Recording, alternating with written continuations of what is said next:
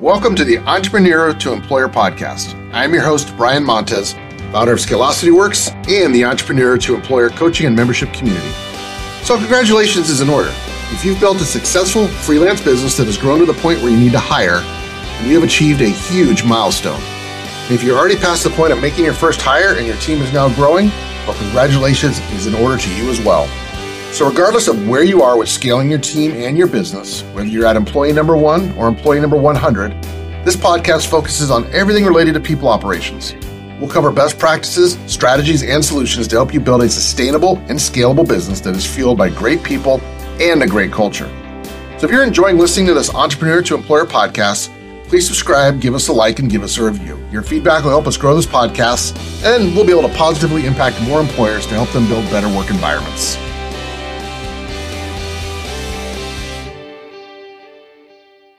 Welcome to the Entrepreneur to Employer podcast. I'm your host, Brian Montez, and today we're going to discuss a proven six step method to overcome your anxiety that's related to delivering tough feedback to an employee. As you know, on this show, we are going to work to keep you updated with the latest trends in HR leadership and organizational effectiveness.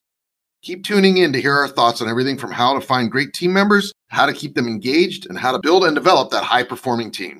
So, first, Think about the last time you had a conversation that you knew had the potential to go poorly due to the fact that you had to give challenging feedback that you were delivering. Or maybe this is the first time that you have to deliver negative feedback and you don't know how to go about doing it. How are you feeling beforehand? What are you doing to prepare for that conversation? Once the conversation is over, do you reflect back and look at how it went? Do you feel like your nerves are getting the best of you and it may prevent a strong delivery of your message? If that's the case, guess what? You're not alone.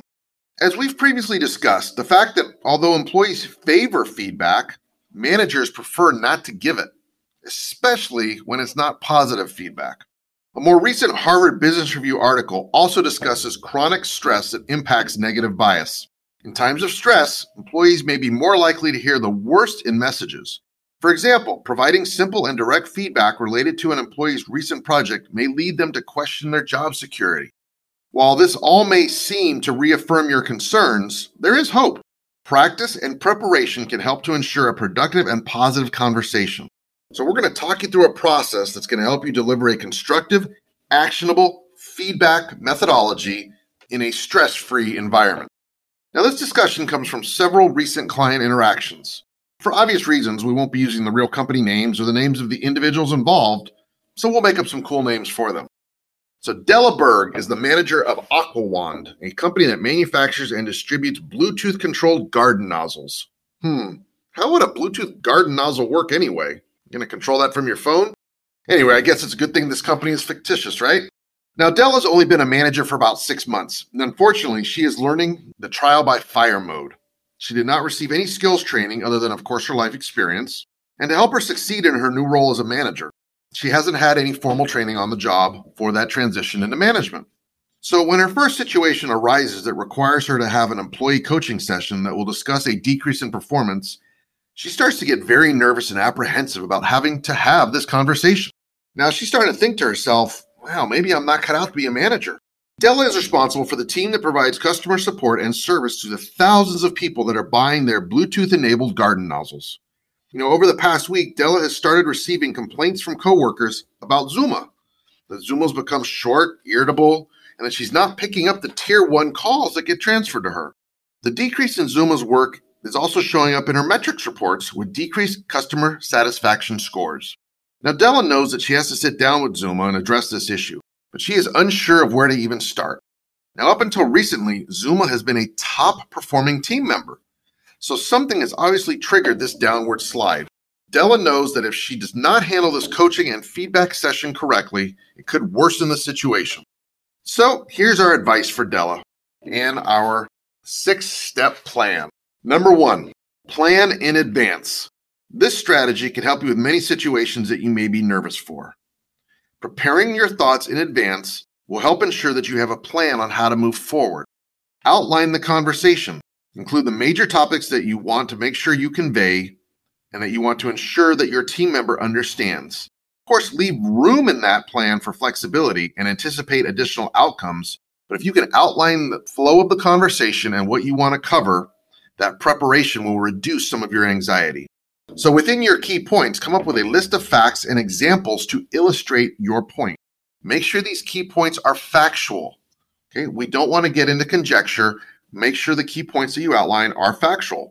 Avoid providing a laundry list of endless negative feedback, but do provide specific examples that will explain to your team member the behavior or the actions that are going to require attention and potential correction. Provide examples of the outcomes that you would prefer to see. Reset those expectations and make sure that the outcomes and results are very clear. And then review your list to double check for opinions or conjecture. This area should be purely behavior based, factual representations of gaps in performance. The second step is to reframe the conversation mentally. Now that the conversation is planned, you need to prepare yourself mentally for that conversation. Reframing the conversation in your own mind can help reduce the anxiety and help you enter the conversation in the best mindset for a productive conversation. A few things to remember and reflect upon before your conversation. Number one, your ultimate goal is to help, not hurt your team member. Providing this feedback is in best interest of both you, your employee, and the company overall. Number two, your team member ultimately will appreciate the honesty. They may be unaware of their performance gap, and hearing the feedback is going to help them take steps to correct and improvement. I mean, ultimately, they want to be successful as well. So if they are falling short and they aren't aware of it, making them aware of it is the first step in helping them succeed. Now, it is your job as a leader to provide this feedback if a team member is not performing. This helps to ensure that all team members are treated equally and that the team can count on each other to pull their own weight. Now, you cannot hold someone accountable to something that you've never told them. Delivering feedback the first time is a first step to a continued follow up and measurement of progress that will build and ensure accountability over time. Now, everyone has the potential to operate with a growth mindset. And as a leader, you can lead your team with this mindset.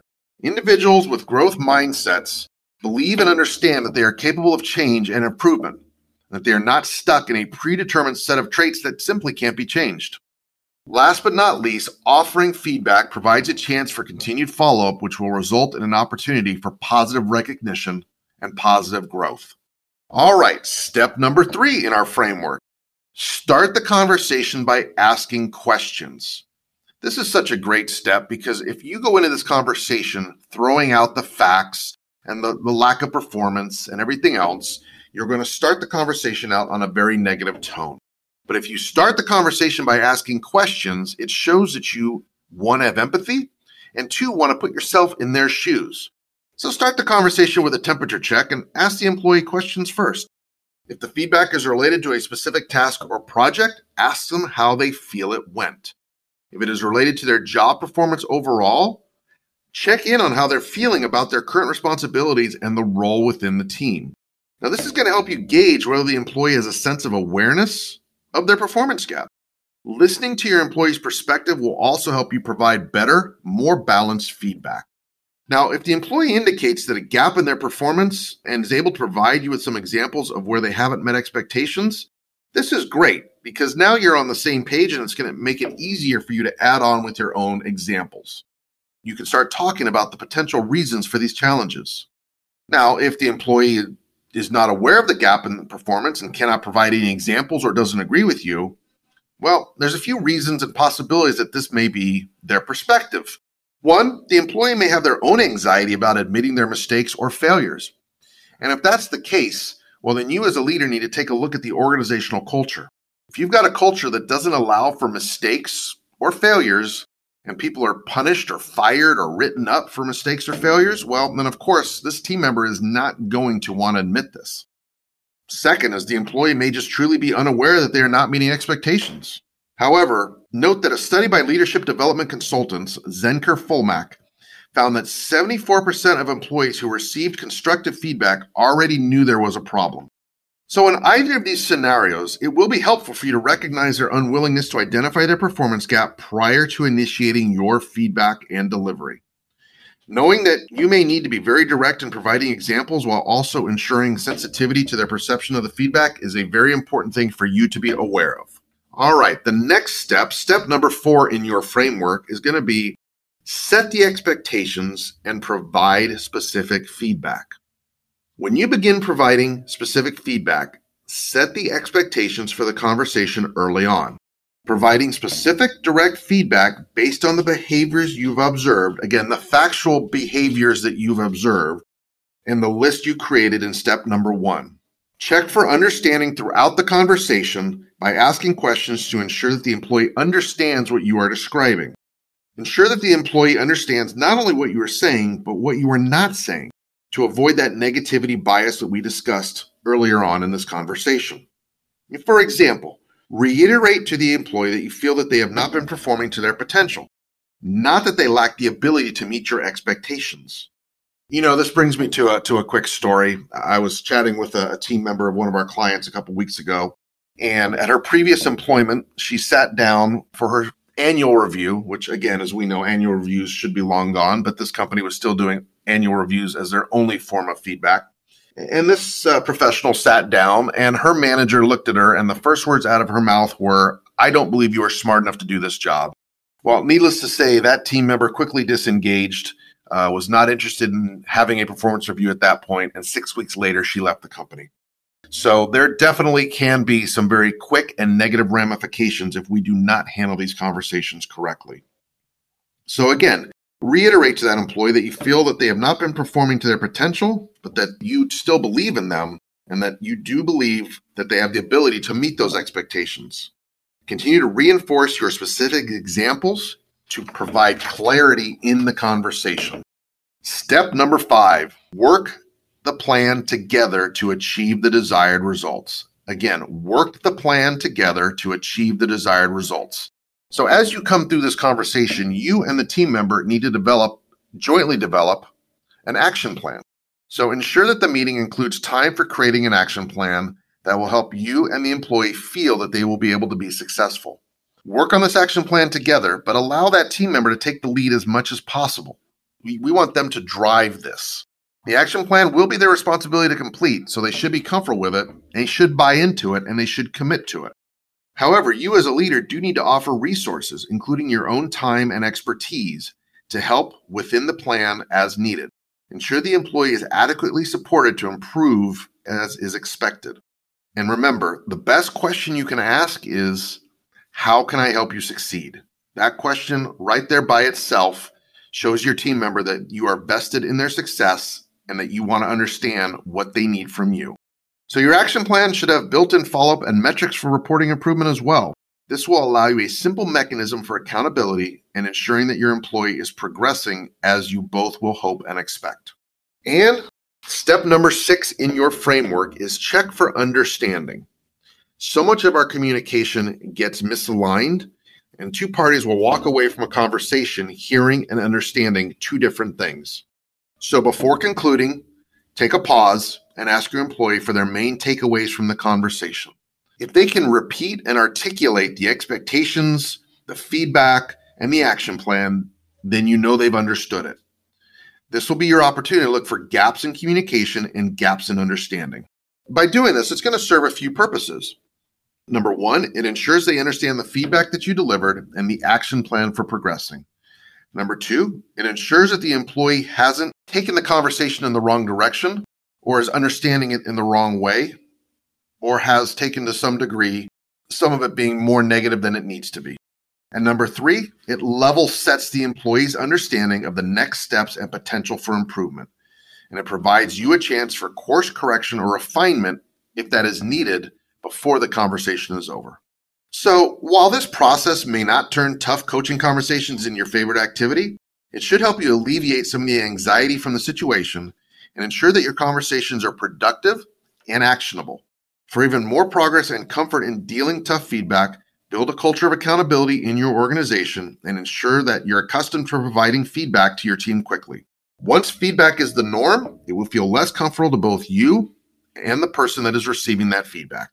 So, I hope you've gotten some great tips today on how to handle these negative coaching conversations, and hopefully, it will relieve a little bit of that stress from you when doing it. Stay tuned next week for a new topic and a new discussion. Thank you for listening to the Entrepreneur to Employer podcast today. We have a free resource for you download our free workbook with the 18 questions that a transitioning entrepreneur to employer needs to ask and answer before making that first hire. The link to your free resource is in the show notes.